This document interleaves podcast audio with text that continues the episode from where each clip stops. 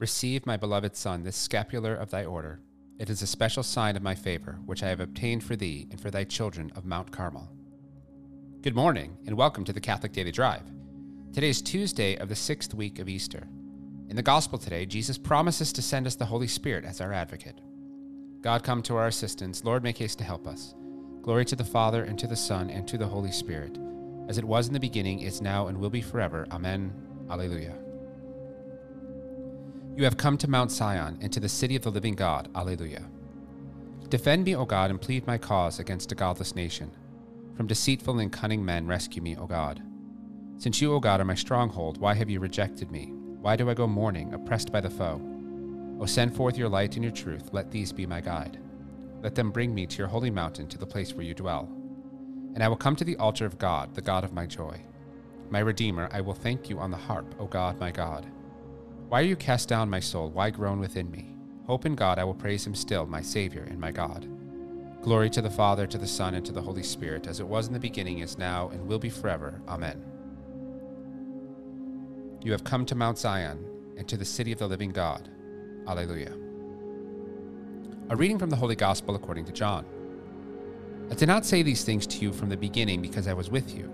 But now I am going to him who sent me, yet none of you asks me, Where are you going? But because I have said these things to you, sorrow has filled your hearts. Nevertheless, I tell you the truth. It is to your advantage that I go away. For if I do not go away, the counselor will not come to you. But if I go, I will send him to you. And when he comes, he will convince the world of sin and of righteousness and of judgment. Of sin because they do not believe in me, of righteousness because I go to the Father and you will see me no more, of judgment because the ruler of this world is judged. The Gospel of the Lord. The saint for today is St. Simon Stock. Little is known of his early life, but legend says that at age 12 he began to live as a hermit in a hollow oak tree. The name Stock is believed derived from the Old English for tree trunk. He was an itinerant preacher and pilgrim to the Holy Lands, but left when invading Muslims chased out the Christians. Simon Stock joined the Carmelite order soon after its arrival in England. He then lived and studied for several years in Rome, Italy, and Mount Carmel.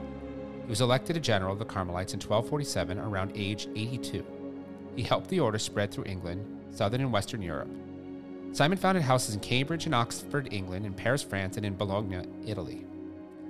He revised the rule of the order to make them mendicant friars instead of hermits. Regardless of these successes, the order was oppressed on all sides, including by the clergy and other orders. The friars took their woes to their patroness, the Virgin Mary. Tradition says that in answer, she appeared to Simon, bringing him the brown scapular of Mount Carmel.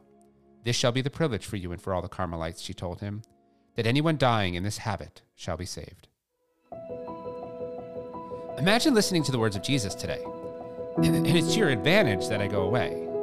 Jesus, God Himself, like in the early parts of creation, walked with us in the world. How could it possibly be better for Him to go away? I mean, He died and resurrected. That restored our life and relationship with God.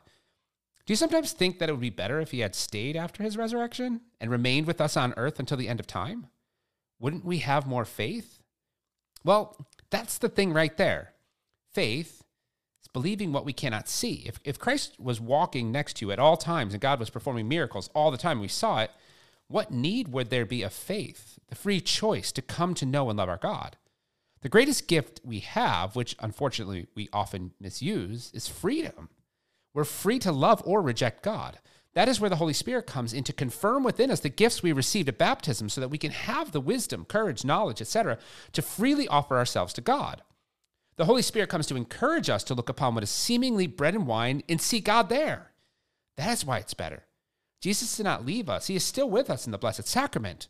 And now we have the Holy Spirit as well to help us understand and love Him, the Son, and the Father more tenderly, and to grow in our faith.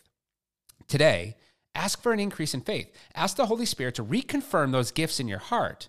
Faith is a free gift from God that we cannot merit. Ask, seek, and knock, though. Huh. So ask for an increase in believing so that you can direct others to do the same.